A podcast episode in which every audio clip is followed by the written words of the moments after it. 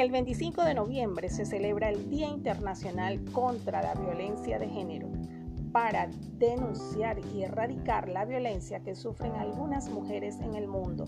Es por eso que se hacen diversas actividades para rememorar este día.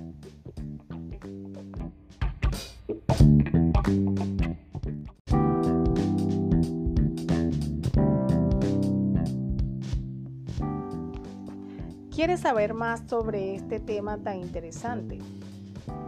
Este tema del que hablaremos precisamente el 25 de noviembre, donde estaremos hablando de las canciones que escuchamos y la violencia de género.